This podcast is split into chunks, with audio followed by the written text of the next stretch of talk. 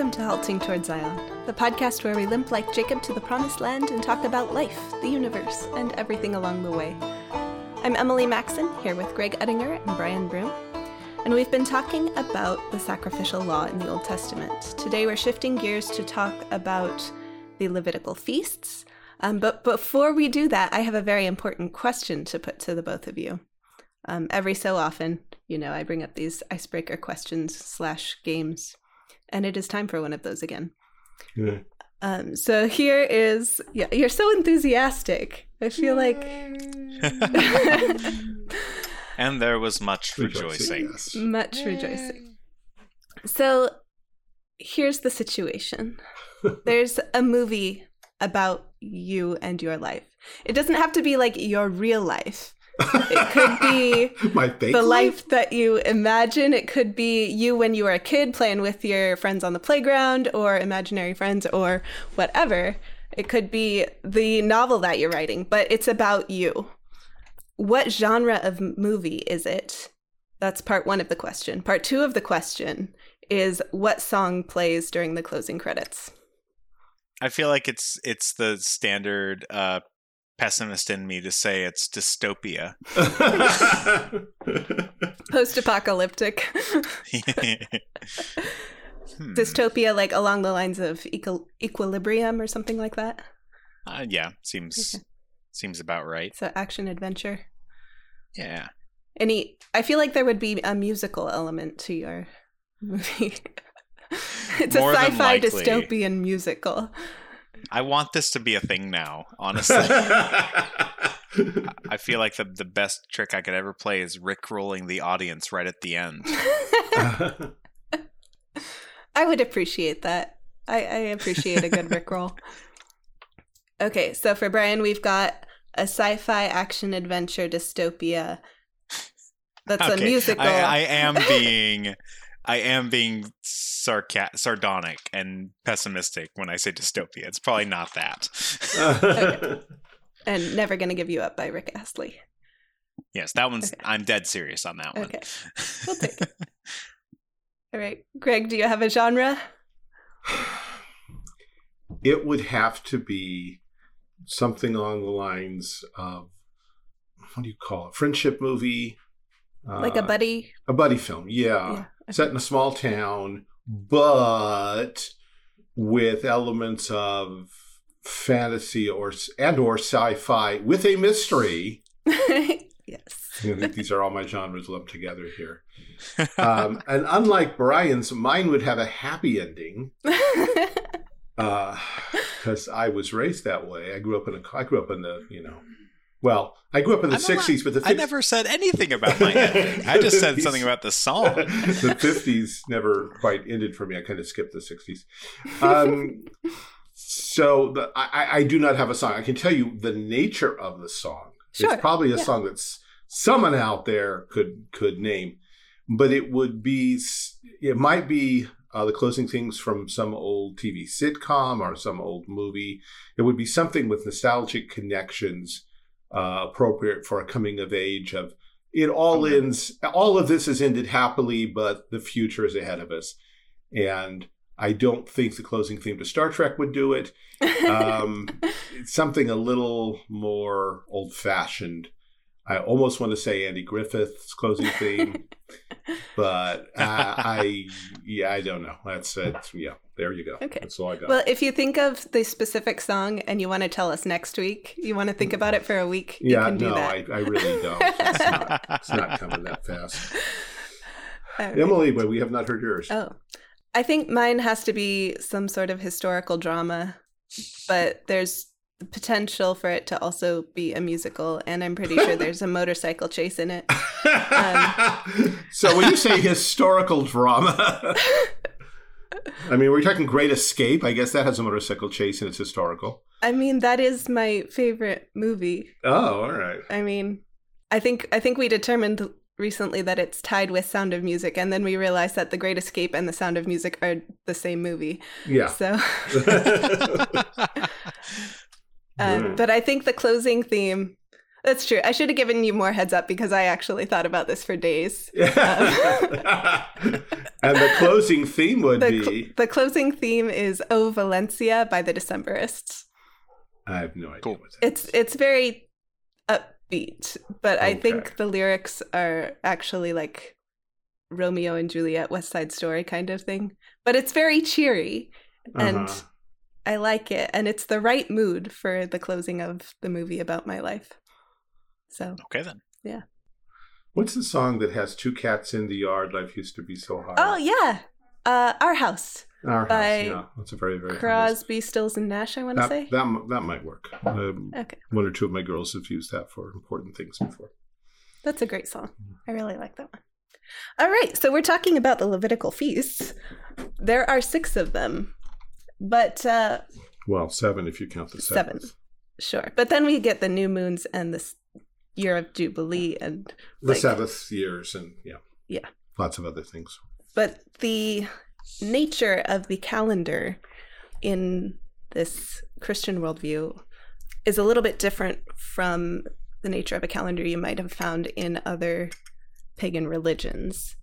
In other contexts, we've talked about how the magical worldview sees ritual as affecting something in the world. It's it's ontologically serving to shape reality according to man's wishes hmm and according to his words. How is the Hebrew calendar different? If it's not ontological, would you say it's ethical?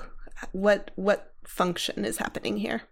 Well, I suppose the overriding biblical category would simply be covenantal.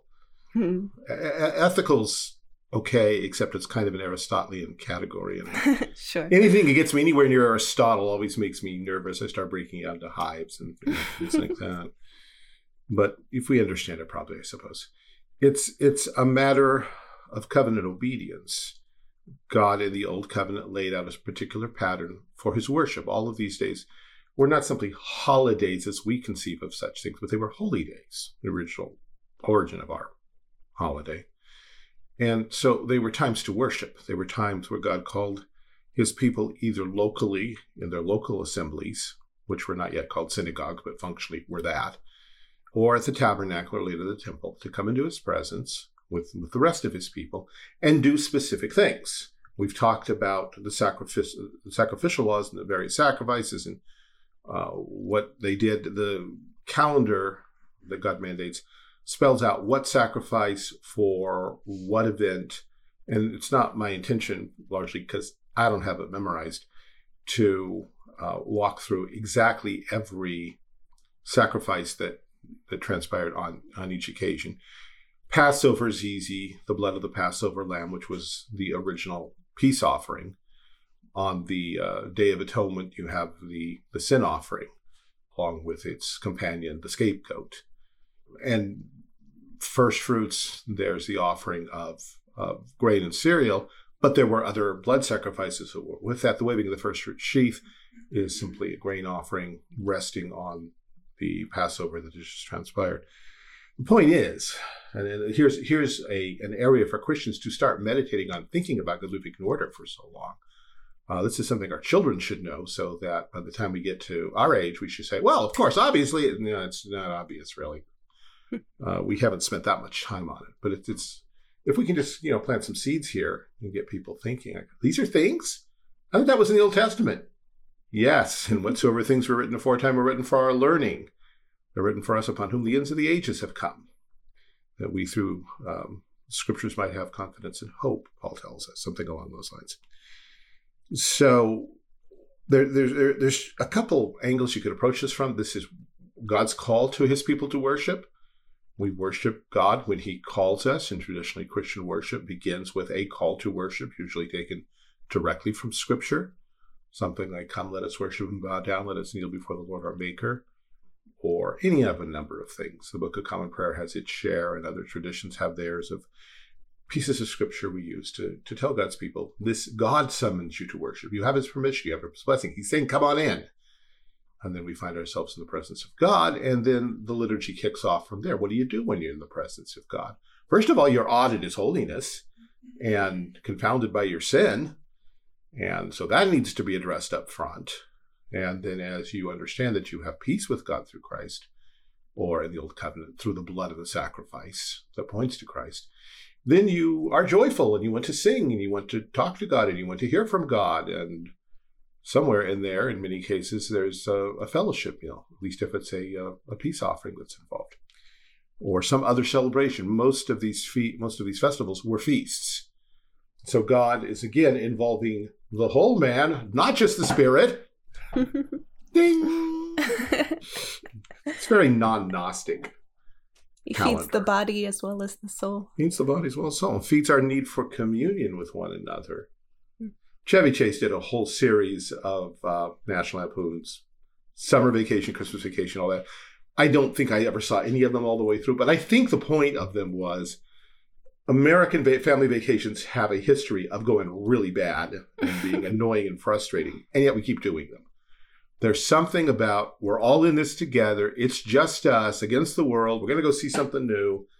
That builds community, builds memories, builds experiences together, changes our perception of the world. And as Israel came together three times, three times, three of the feasts were mandated attendance in Jerusalem. And not the whole family didn't have to come, but very often they did, at least to one.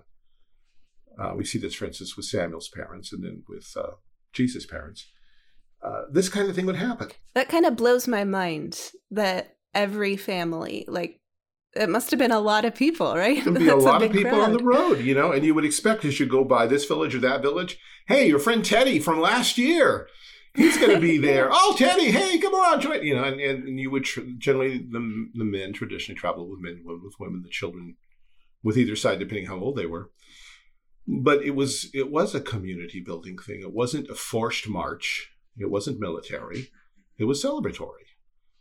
Um, and kids would look forward to seeing the, the, the friends they met the year before or the year before that. Sort of like going to Christian summer camp, you know, for your denomination. You don't see them any other time, but you see them then, and you're Christians together. But that also comes with all the practical hardships. Walking a long way. Most people did not have mules or donkeys, let alone horses. They might have an ox cart, but ox carts are not terribly comfortable. Um, so, as with things in our church, uh, our churches today, you know, we believe, at least those of us here, that God ordained the baptism of babies. You know how bad that can go? God knew that. The crying, the wetting, the diapers, you know, everything that could go wrong will go wrong. Eventually, baby throws up. God knew that. and yet he said, do this. He, he does. He's not, he doesn't have such an, uh, an air of, of, of sanctity of tradition that he's not willing to laugh with the little kids and, and their foibles and us with ours. Uh, Well, it's also a really great just illustration of how God's there for every moment, every Mhm. kind of moment. Mhm. It's not just this, you know, God isn't just the guy you go worship on Sunday and you get dressed up in your best clothes and he's only there really when you're there looking nice for him and you know he's like he- he'll only help you out when you're there to look nice for him it's Mhm. like no he he's there for every moment including when you're in sweatpants eating a pint of ice cream and crying over something horrible that's happened to you yeah. or if you're even so young that you can't put into words what is hurting you hmm Yeah. Yeah, and and that's a lot of what this is. There's a contrast this with the American calendar. You know, when we, as a nation, as we became a nation, and so broke away from from Britain, we pretty well scrapped the church calendar because it was perceived as denominational, sectarian. You were um, Anglican or Lutheran if you observed all that, and it still smacked a bit of Rome to a lot of people. And so very quickly we began to replace the traditional church holidays with patriotic days. Uh, Washington's birthday, later Lincoln's, Fourth of July to celebrate the Declaration. Thanksgiving came and went until finally it came and stayed, but the reference was more to the origins of the country than to Thanksgiving to God. And you know, you could throw on that Christmas remained, although it's become increasingly secular, and Easter too was secularized and these things let's not forget All Saints Day or Reformation Day, however you want to perceive it. Mm-hmm. Either way, it's a church holiday, but you know, we turned it into something that's fun for kids, which in and of itself is not a bad thing. I've watched children come to Reformation Day services over the years, and it's pretty much horrible for them. Mm-hmm. Um, it's boring lectures on the fine points of theology and Reformation history. There may be a good way to do that to to include kids joyfully, but mm, I haven't completely seen it yet. But all of these things provide a wide range of experience from fireworks to going out at dark in costume to adorning your house with bright, pretty lights and putting packages under the tree to buying heart shaped cards for particular loved ones, you know, uh, having turkey and stuffing and watching ball games. All of these have helped shape the American psyche that we we anticipate these things. Our economy anticipates these things. You know, they, they they move us along. And although it's not self-consciously a religion, there are religious aspects about it. But most certainly, whether it was all intended or not at any point, there is a discipline of life that set celebratory days um, set for us. They make us think about things. Halloween and Christmas, you think about children. Even Easter, you think a little bit about children. Some churches don't. Some churches are, you know, don't want to go there because that's adding to scripture or introducing pagan elements. But let's face it, most Americans hide Easter eggs and raise mm-hmm. Christmas trees and send their children out in the dark, maybe with a responsible adult to go say trick or treat. Um, I, I lived through all of that and didn't and of itself didn't seem to hurt me any. But it, it makes you gives you something to look forward and something to look back on and something to remember. Well, if we can come up with something like that, I think we can conclude that God had much better and bigger ideas and that they actually worked a lot better than anything we have. Mm-hmm. And so as we look at the uh, the festivals, we should see that God is instructing his people He's communicating truth about the coming Messiah and his kingdom and the age to come. And he's uh, teaching, he was teaching Israel some habits of thought and life that would be productive in that direction. And then when Christ comes, yes, all these things were shadows, but those shadows collapse and coalesce in Christ, who is the body, and they pass over the New Testament's Lord's Day. So we can look at these festivals and say, well, we don't do that anymore, or we don't have to do that. But there's something here that, that speaks today, even to our Lord's Day celebrations, to going to church on Sunday. So, with that in mind, we can, I think, at least recap what, what they are. We've, we've talked extensively about the Sabbath, and I don't really want to go there anymore. You know, it's always the temptation of what what can you do as a Bible teacher of teenagers? That's one of the foremost questions. Is it all right if on Sunday you go ask your parents. I'm not getting in a trap. Uh, I, I, I think there is a danger when Sunday becomes the most boring day of the week for children. We've done something mm-hmm. wrong, um, and that's I leave for people to sort out in terms of their own tradition. But uh, that's in uh, in Leviticus. That's the first one, Leviticus twenty three, I believe. Um, that's the first one that's mentioned, and it's called a feast. The Sabbath is a feast. You're supposed to eat. You're supposed to eat good food. You're supposed to enjoy the good food that you're eating. Um, it's one thing, you know, we, we've dealt before with the um, regulative principle of worship, and I and I think sometimes it overlooks rather obvious things like you you want a clear command for something. It's a feast to the Jewish mind, that implies two things good food and wine. So, and the same thing holds for these others. Passover, when, when Jesus came, there were cups of wine that were part of the Passover celebration. God never authorized it, He never specified it. And yet, Jesus, Jesus, when he was offered these cups, or they were ready for him to present, he didn't dash it to the floor and say, How dare you defile my father's worship? He picked it up and turned the third cup into a cup of blessing. Uh, he instituted the Lord's Supper with it. He took what was a logical, I won't say addition, but extrapolation from what God had said, and and used it to ignite the new covenant sacrament. Because it's a festival, it's a feast. You drink wine. It was that simple. and there was there's no condemnation from Christ that you've read too much into it. So yes, the scripture regulates our worship most certainly, but sometimes we need to look a little more closely at what God actually has said.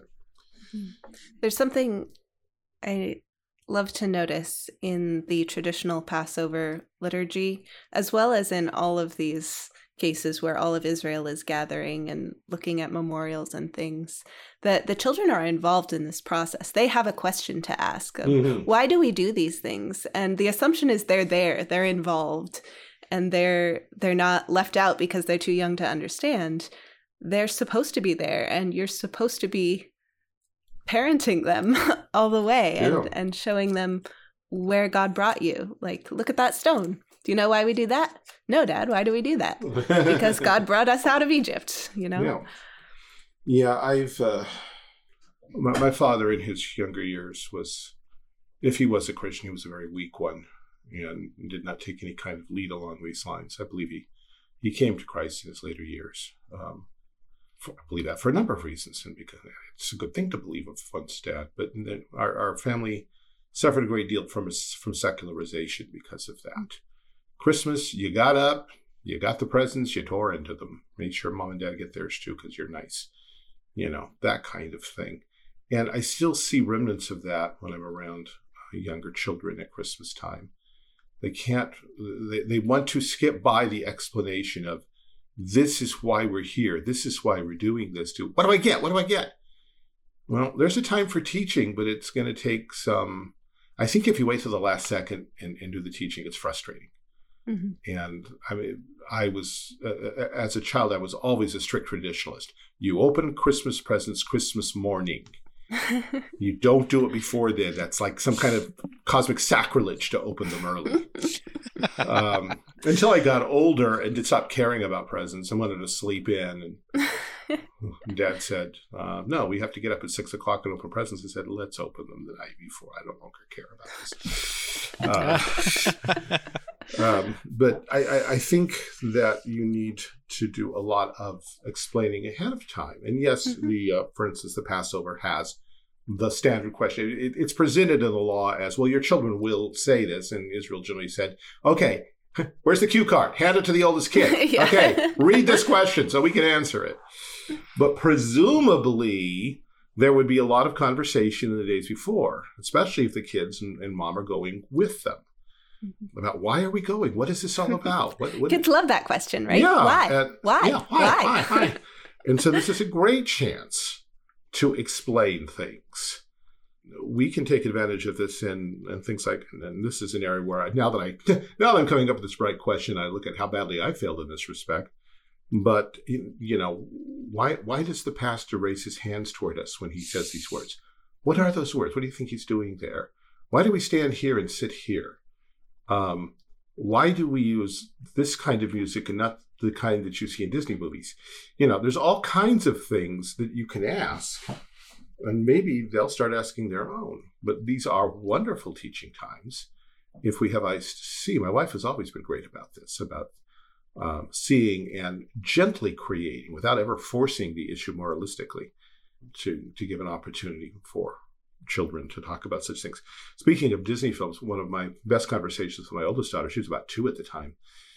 Everybody else must have been sick that day because we were on our way to church alone. And for some reason, she said, Daddy, why does everyone try to kill princesses? Mm, Whoa. That's a good question. it is. I never spent- would have thought to ask that question. And we spent the rest of the time talking about um, the church as the bride, Satan wanting to kill the bride, uh, she as a as a daughter of God and thus a princess in God's family. It was wonderful. I wish I could remember it all, but I know I, my memory says it was a wonderful conversation, so it must have been. So one thing that we have here in all of this is God presents different kinds of circumstances to provoke different sorts of opportunities. What if every holiday on the American calendar we celebrated exactly alike? Let's say that every holiday was a mini Christmas. You go out, you get a mm-hmm. tree, you put lights on it, you put presents. There's the mistletoe and the eggnog, and every single every single holiday is like that. it's a it's a bit samey. Yeah, samey. Yeah, it's a bit samey. And God doesn't do that. The the there were some similarities. They're all worship services, and three of them required you to go to the tabernacle or temple. Others didn't. The Day of Atonement didn't require you to go anywhere. In fact, it told you to stay home and think about your sins. Um, but uh, with each, I mean, the, the difference between, uh, think again for children, between trumpets. Here, Bobby, here's a trumpet. Go blow it. Hank, what did you just do? Do you know what you just released up on the world? And um, tabernacles were, hey, Dad, this is the greatest fort ever. Come on in. I'll see if I can fit. Uh, each of these is there's something fresh about it. So it's not just as, as adults. Often what we look for is very simply a day off. And and depending on the season, we know more or less what we do with our days off. And often it's the same thing: sleep in. Um, maybe some for some of us it's gardening here, going to the snow here, or, or something else. Uh, but God was was more thoughtful in what He did. So we got as far as the the yearly festivals. The first one, well, here's something we have to talk about first, though, and that's the whole concept of the year. Mm-hmm. When God created heaven and earth, it apparently was someplace in in near or around the autumnal equinox, and that day um, becomes New Year's Day. Uh, and this and so the seventh month would begin uh, around the um, the vernal equinox. So it would span those. When God brought His people out of Egypt, He shifted the calendar mm-hmm. by six months, so that the, what had been the seventh month, beginning with the vernal equinox, now was the first month, and what had been the seventh month, beginning with New Year's Day, was now the seventh month. I know. I hope I just said that right. What had been the seventh the month? The first is, month became the seventh month. Yeah, that. Mm-hmm. Yeah, first becomes the seventh, seventh becomes the first. The first shall be last. And the last yeah, the first shall be last. yeah. Interesting. uh, because, but Israel continued to use both calendars. The liturgical or ecclesiastical calendar is the one that we pay attention to when we're looking at the feasts and such. But for uh, anointing kings and tracking their reign and such, more often the, the civil calendar is used. So You've got although, the fiscal year yeah, starting yeah. at Rosh Hashanah. Right, exactly. So you just as we have fiscal years and school years and calendar years, they, they also ran two two years side by side and, and it didn't bother them. They were smart people and they could figure out what was going on. So with this new calendar, uh, the first month is was called Abib. Later on in Persian days, it was called Nisan. And on the tenth day of that, they chose the Passover lamb, checked it out for three three days or so to make sure it was free from from blemish. And then on the fourteenth day at even, they killed it and as, as, a, as a sacrifice, as a peace offering, which they ate together with their families and possibly neighbors if they had a small family. Uh, this was coincident with the Feast of Unleavened Bread. And, uh, and here again, the Jewish fathers turned this into kind of a game for the kids. They'd they, they would deliberately leave packages of leaven scattered throughout the house. And at night, they would go with a candle through the house and find all the packages of leaven, a treasure hunt. But it was something that would stick this in the minds of their children of this, the leaven of Egypt, we have to leave behind. We must get it out of our house. Very practical kind of Sunday school thing, but it worked, and God blessed it. Uh, and, but we've talked about Passover. What happened? There was Passover and then a Sabbath day or Passover was the Sabbath day. The 15th was the, was the Sabbath day. And the day after, something happened that's only mentioned once or twice in the whole Bible, which is in itself odd. But it's Passover is dated from the time of barley harvest.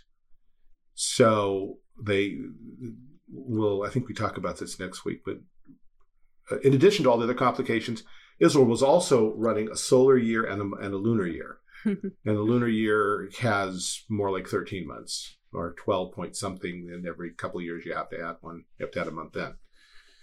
Um, and so, because of this shifting, they had to keep the the lunar calendar tied to what actually was happening, like really harvesting barley. And so, they once the they knew that the barley crops were coming up, then they would watch the horizon very closely for I guess it would be the new moon, full I don't even know. Whatever the moon does at that point at the beginning of the beginning of the month.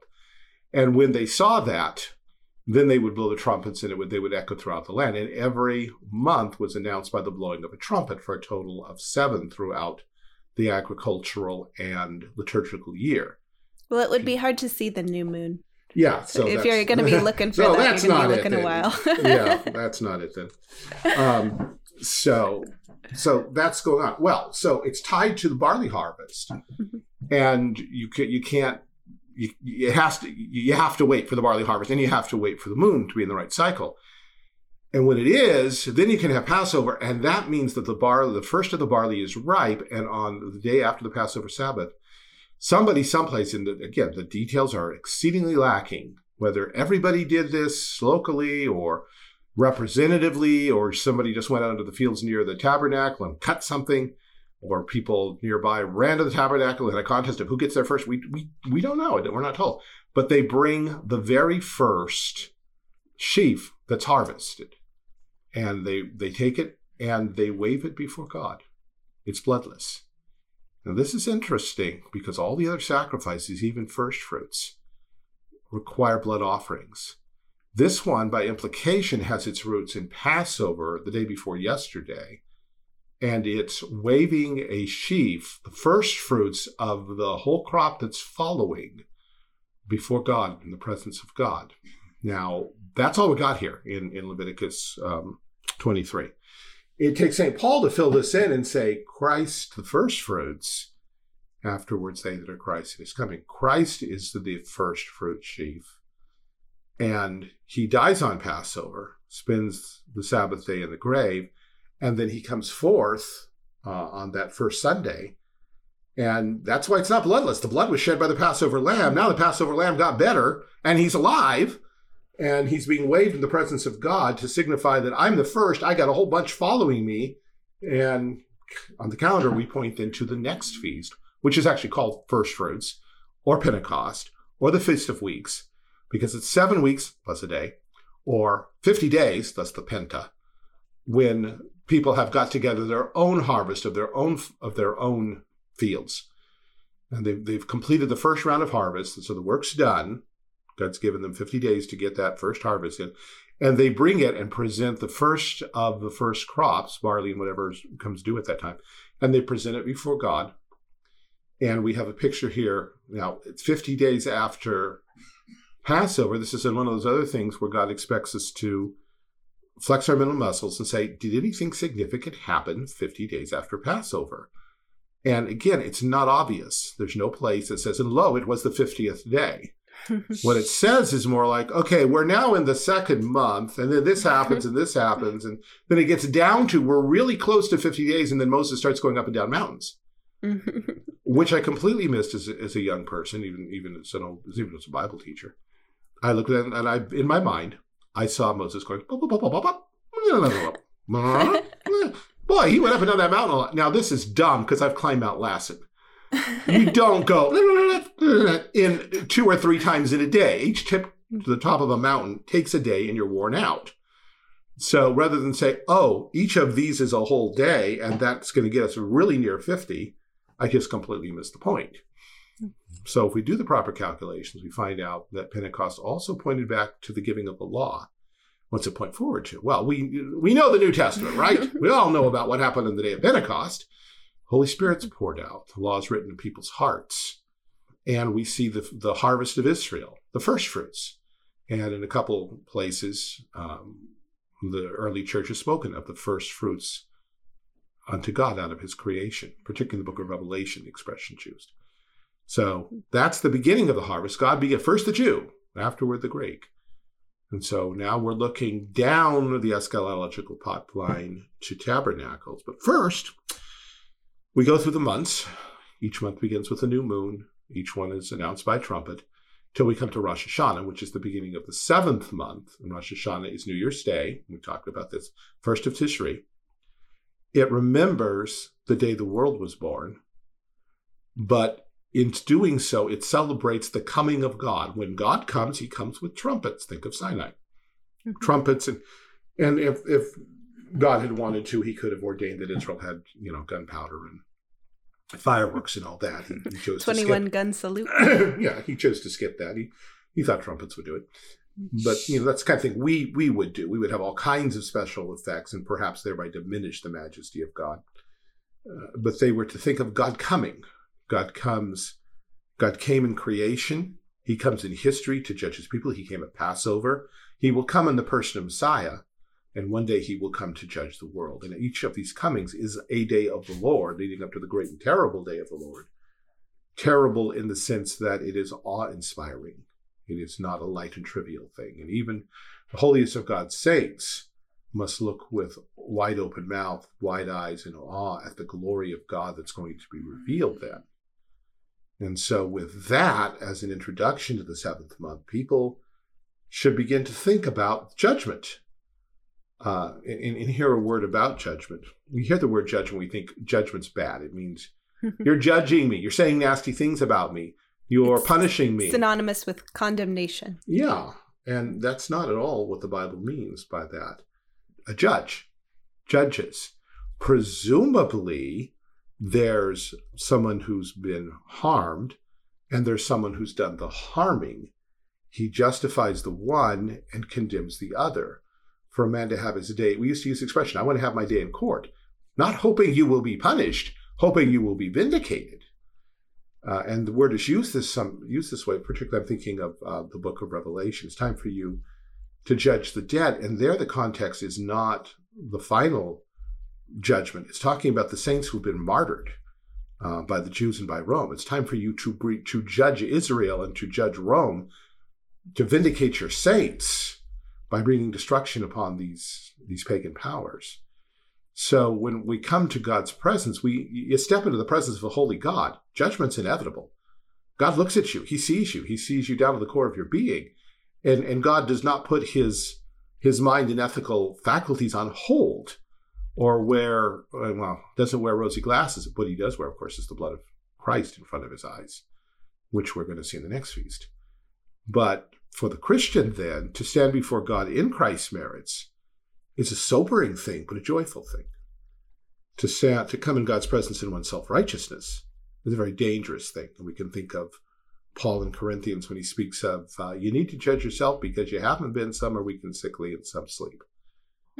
Coming into God's presence for worship lightly, particularly to this holy sacrament, can be damning, and it can be death.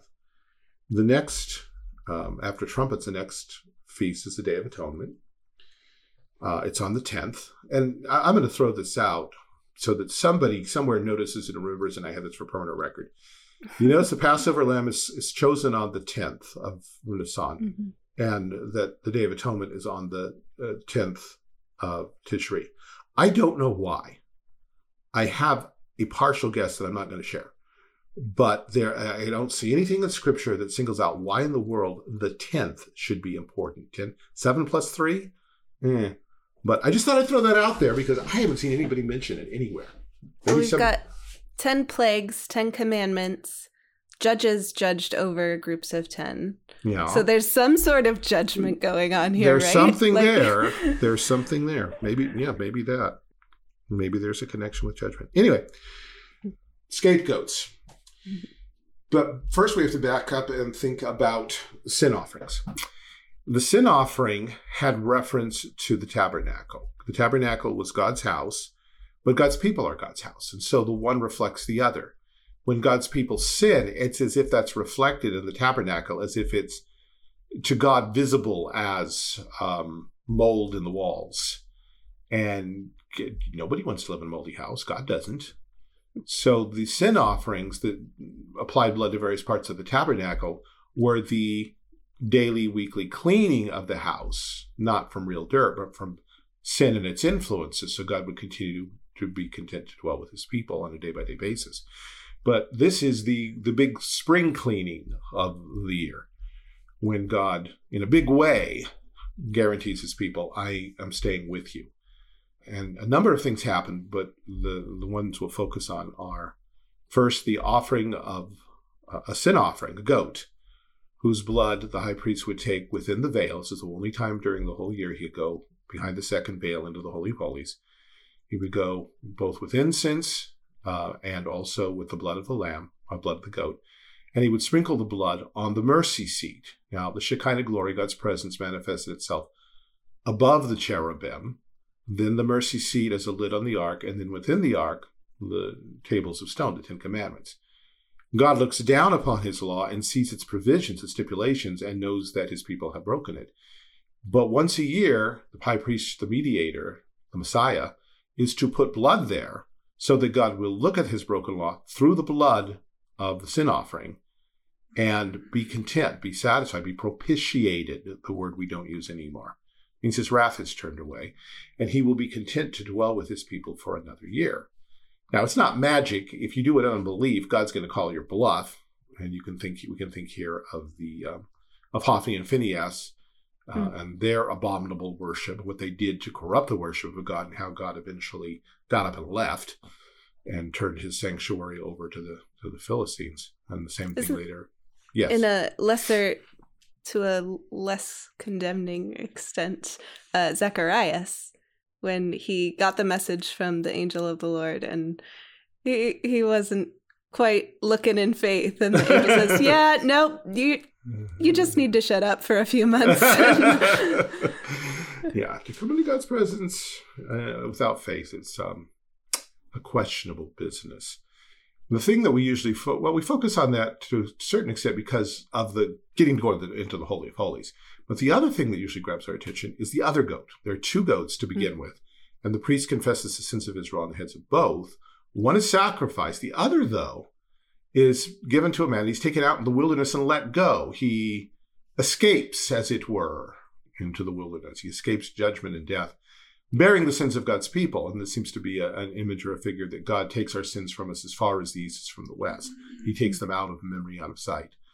One of the minor prophets speaks of God throwing them, throwing our sins behind his back into the depths of the sea. It's that kind of thing. And again, another visual preaching of the gospel, another way to think about what God does for us so that we don't go on being haunted. But I'm a I'm a wicked, miserable sinner. Yeah, sure are. But you know what? You got a great God, and He just dealt with that. Rejoice now.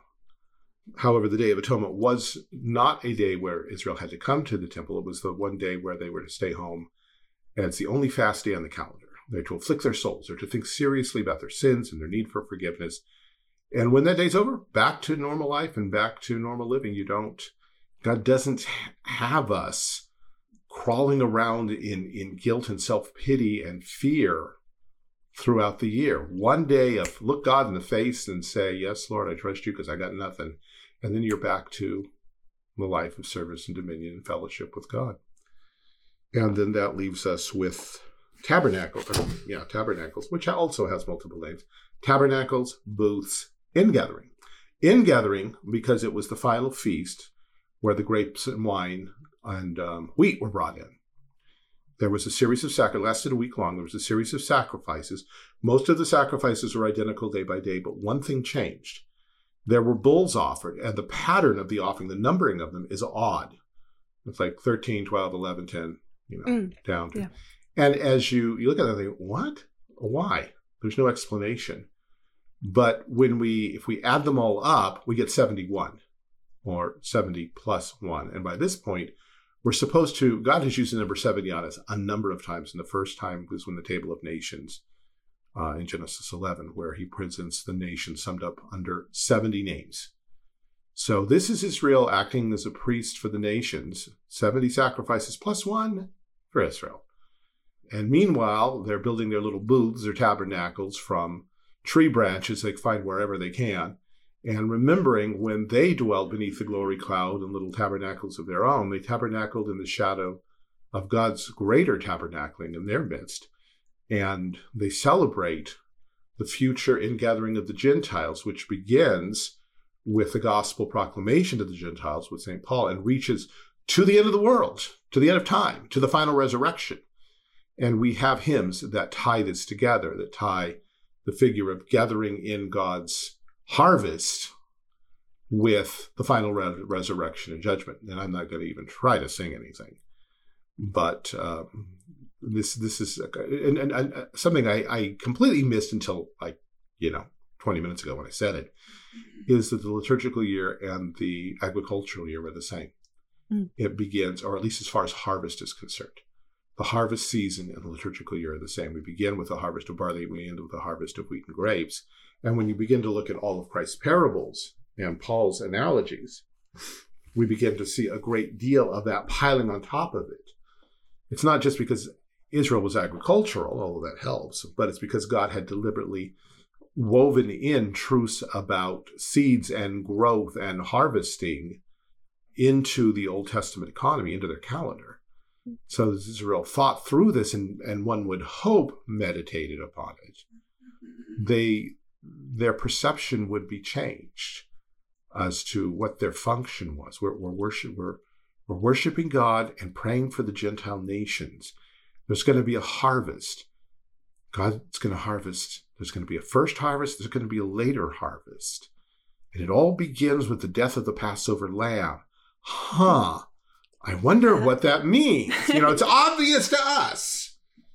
I mean, this was implicit be. in what we said before about the the barley harvest, but let's yeah. go back and make it explicit. Unless a grain of wheat fall to the ground and die. Yeah. This is this is an a resurrection telling. This is absolutely. Yeah. And so God pointed at the life they knew, the agricultural life around them that they were immersed in, and, and God had made them by and large an agricultural people. He didn't lead them into New York and Philadelphia he hmm. led them into what was mostly fields and olive yards and things like that. Yeah, there were a few big cities, but most of Israel stayed pretty close to the land. And if they brought a sacrifice, they still had to buy a lamb or an ox someplace. So there, there was more of an interchange there than there is now. And it did, in some ways, it here's a pet peeve. It made explaining things in the Bible to children so much easier hmm. because children growing up on a farm will recognize animals mating. Mm.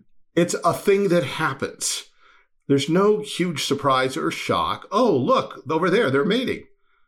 But we have so covered it over with a false sanctity and moralism that it becomes almost impossible sometimes to teach sections of scripture to young people, even teenagers, for fear that somebody's sensibilities are going to be shocked because some some basic things that every child growing up on a farm would know, they don't. They've grown up in cities and they haven't seen it on television. It isn't real. But God deliberately put things out there. You know, animals dying.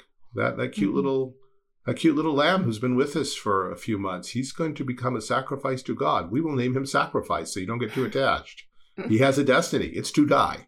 So you need to understand then we're going that to here. eat him. Yes, and we're going to eat him and he will become part of us. Like, oh, mom, that's sick. No, yeah, yeah, learn to think that way when it's acted out around you all the time.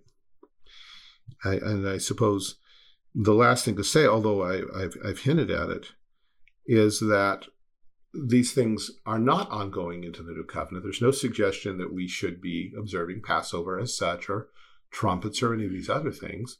We do celebrate New Year's Day, but January the 1st is absolutely meaningless astronomically, yeah. culturally, or any other way. But you know, so we go out and, and guess what? We make loud noises. Surprise, surprise.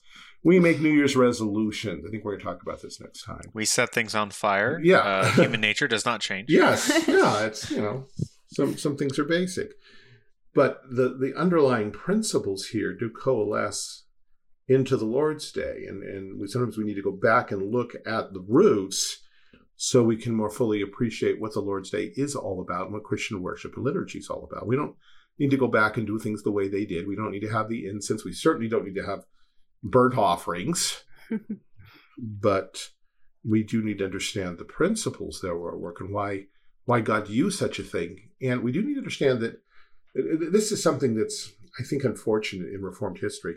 Luther and Calvin, as far as I can see, were both of the opinion that the Lord's Day was not technically set or required in the New Testament. It was simply a day that the church chose. And that's, for one thing, that's sort of like handing Rome and then later Seventh day Adventists all the ammunition they need. oh, yeah, we in the church, we set the day of worship. Aren't we powerful? See, it's a Roman Catholic conspiracy. No, Jesus set the day by rising from the dead and then meeting with his disciples. In the beginning, God set the seventh day by resting and gave no commandment. He just rested and assumed that his image would know that that's what you do. And it would be a long time, a couple thousand years before there would be a positive command because his example was enough for people who mm-hmm. loved him. And with Jesus rose from the dead, you learn real fast, especially if you're Thomas, if you don't show up on the Lord's day with God's people, you're going to miss cool things like Yeah. Jesus. Um, and so very early on, they learned that that's that's what you do in the Book of Revelation, chapter one. It's the Lord's day. It's the only time in the New Mhm. Testament we find the expression. And and and what do we see? There's Jesus coming as if it's the day of the Lord. He's thundering like the glory cloud. He's dressed like a high priest. He's got a Uh, message for the churches. He's got a message for the churches. He's holding their angels, their pastors, their messengers in his hand, and he speaks to his church. And then, after all that's done, John is cut up into heaven and sees the same thing from the other side. From the throne of God, he looks and hears the church caught up into heaven, symbolized by 24 elders, all about the throne, singing, Holy, Holy, Holy, with the angels and the cherubim, and singing praises to the Lamb. And something that I missed for a long time uh, we're, we're introduced to seven angels who are pastors in chapter one. Those seven angels keep on showing up. They're not new branch, new new bunches of seven angels each time. It's the same pastors all the way through the book. So at the end, when John falls down before one of them, he says, "Stop that! I am one of your your fellow servants. I'm also a prophet. In other words, I'm not an angelic spirit. I'm a real guy." I'm, I, I share your your prophetic ministry, and that I too preach the word of God. Get up off your knees, which which helps us see the whole book of Revelation in that context. It's a worship service, Mhm. and it pulls out so many elements. And again, this is something I think we talk about next week, uh, especially about Rosh Hashanah, New Year's Day. That it just to read Revelation as an outpouring or an analysis of the of the calendar will help you see things about Revelation. I think that you you might have missed before, at least things I've missed. Well, absolutely, because Revelation is entirely dependent upon understanding the Old Testament. Yeah, when when I was young, and new converts were expected to read two books of the Bible: John, because it was the simplest and had no particular references to the rest of the Bible, and the Book of Revelation because it was you know tomorrow's headlines. Uh, Wrong on both counts. Ignorance, ignorance of the Old Testament, but uh, you know, yeah, I know- still kind of, I still kind of like John for a starter because it's it is very straightforward in what it tells you. Not that the other gospels aren't also straightforward, but no, no, I, it's not I, a bad starting. No, space. it's not a bad part. I, I don't mind that at all. I just I just uh, I I laugh at the the naivete of saying you don't have to understand the Old Testament. It's, John John points and says the Lamb of God. I mean, honestly, we're talking to a convert who knows nothing, and today you have to assume that that Mhm. converts really know zero zilch. There was a time when every kid at least had gone to Sunday school or heard some biblical expressions, or maybe had the Bible as literature in a university class, something uh, or had seen, you know, Easter movies on TV late at night. Kate and I were working with a, a young couple several years ago now. They they were just on the verge of being Christians. In fact, they probably were at that point. We just didn't, or I didn't, I wasn't sensitive enough to get it and say, okay, you need to be baptized. But we said, well, what can we do for? Um, Kate says, my well, my husband has this thing where he teaches the Old Testament forty five minutes. Would you like to hear that? Said, oh yeah, that sounds good. And so I used as my outline the table of contents of the Old Testament. but the funny thing is, I got to Noah's flood. Like everybody knows Noah's flood. No, no. Oh wait, the woman, the, the lady says, "Oh wait, wait, wait! I think I just saw that. We we, we bought some children's books for our little girl. who's like you know two or something. Like, yeah, I think there was something about that in there. That's all she knew." Mm.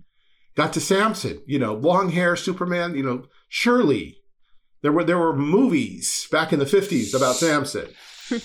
Never heard of him at all. Hmm. Nothing, complete biblical illiteracy. And so when you come to John, it's a beautiful place to start, absolutely. But don't think that's going to get you off the, the bat of explaining who are who are priests, mm-hmm. what tabernacled amongst us, baptism, Pharisees, Sadducees. I feel like there's something behind this bread of heaven business. Yeah, there's there's so much going on here. Our fathers Yeah. eat manna in the wilderness. Manna, what's that? Ha! Ironic. Ironic. Get your desk at that way. Go. So, yes. So very apt, Brian. The Mhm. you understand the new, you got to know the old. Not to say that you can't read the new with without any profit, but if you understand it deeply, um, you are going to have to go back to kindergarten. All I know I learned in kindergarten. There's some some truth in that. And that's why we're doing this podcast. That's that is. Yeah. So uh, join us again next time for more studies in the Old Testament. Do we have any closing recommendations for this week? I have one that's semi relevant. It is a children's book called All of a Kind Family. It's about a Jewish family in New York. They have four or five daughters. And I read it as a kid. It's been years. Um, but what I remember about it is the liturgy from the weekly rhythm of their trips to the library to the Jewish calendar that they kept and the joy that was in that. And also the other side of, oh, you can hold a grudge until the Day of Atonement. You don't have to give it up until then. Oh, So it was it's a nice enjoyable story about this little family with some added bonuses of insights into the mind shaped by the Jewish calendar. Well, now that you mentioned that, I got one. Um, my wife mentioned this just the other day. There is a book by a writer who goes by the pen name of Aliki, A L I K I. Don't know anything about this person, but the, the book is titled A Medieval Feast. It's a children's book. It- I don't know if it even comes in hardback. Our copy was was a good solid paperback. It's very beautiful. It's, the illustrations are beautiful. The um, it, it, it it's simply the story of the king's coming for a visit to our castle, to our lord and lady. What must we do to prepare for this? What elements go into making a feast? And so there's a discussion of the kitchen. Well, actually, first of the hunting, and then of the the pastures and the crops and all that comes in and then in the kitchen what do they do with this and then out in the dining hall how do they adorn it and how do they set and then how do they welcome the king as he comes? Uh, it's medieval but it's very well done. A small child could easily follow this. Uh, and again the artwork is is colorful. It's not realistic but it is it's quite quite well done quite beautiful. And i think for an introduction to medieval history and to the manners and customs and worldview of another time. I think it's a very valuable thing. And I think people, people at least who have small children or who like the Middle Ages, will really enjoy the book. Cool. Um, for my recommendation, it's just a more practical uh, habit forming kind of thing. Uh, I have never really kept a journal. I've always felt intimidated, and I also just don't like writing things about myself. But one one thing that I've started doing, and it's even possible I mentioned this at least in passing before, but I I found this really great product. It's from the same company that makes uh, the brand of bullet journal that I use as well, uh, Leuchtturm, and they have one called Some Lines a Day, which is a five year memory book, and basically there's 366 pages, one for each day, including leap days, and every day for a year, you fill out the top line across the entire book with just a few lines about your day that day. And then the next year, you move down to the next line, and there's blank numbers to fill in the year. Uh, so, so it's two and a zero, and then you can fill in, you know, 21 like it is for me now. And it's just a cool starter journal for someone like me who doesn't feel the need to get super in depth but it's a nice uh, it's a nice way to start the habit if that's something you're trying to Right. get Brian, let me ask you because I, I have never journaled. I tried it once when I was like in seventh grade and it got like through five days. same What what what do you see as the benefit of journaling? the immediate practical idea is that there's a written record of your life Mhm. and you could show it to your kids and be like this is exactly what i was going through on this day Mhm. and also just the, the fact that writing things down it codifies it in your memory Mhm. in a different way, in a more concrete way than just the act of having experienced it.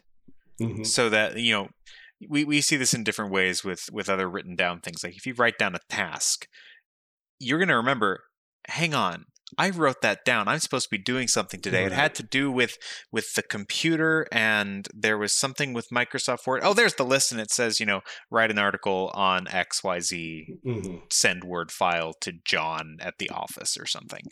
Um, so it's it's one way to just help keep your um, your memory sharp, but also it's just a practical way to practice things like storytelling, um, sentence construction, Hmm. and there's a third thing I just forgot. I didn't remember it in time. It it actually came to mind first, and I thought of the other two things. But yeah, it's it's just a it's a general all around practical habit to teach yourself your own stories and handwriting. That was the third thing. It's Hmm. also Mm. just more practice with handwriting is always good.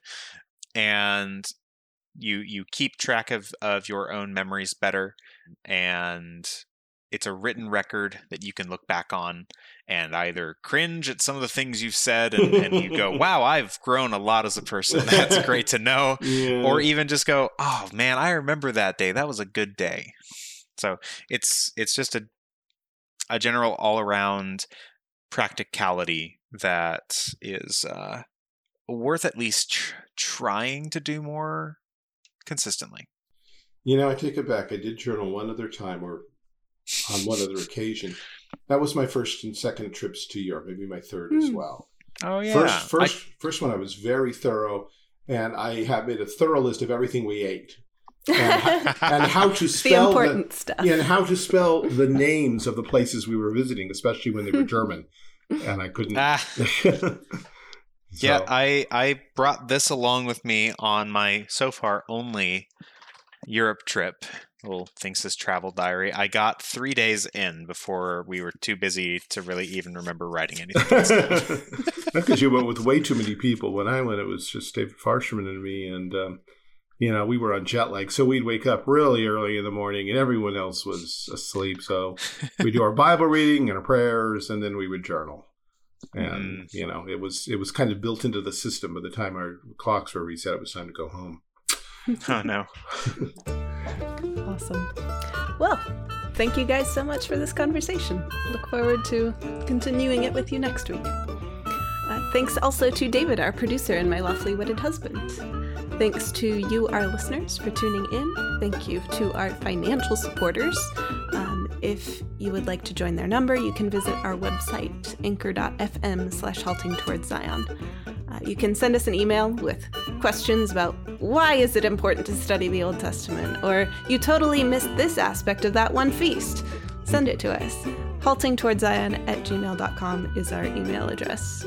And I think we might have a mail jingle. We found what out about a that female jingle we Yeah. need equal representation yeah. the sigh. Um, no, but we found out Hildegard von Blingen, um, the bardcore mastermind on YouTube, says it's totally fine to use her music as long as you credit the artist. So we might have to steal that because Hildegard von Blingen is just so von Blingen. I have no idea what any of that means. but I'm sure you do. We- we'll enlighten you in a moment. we'll explain afterwards All right. Thank you so much for listening. See you next time.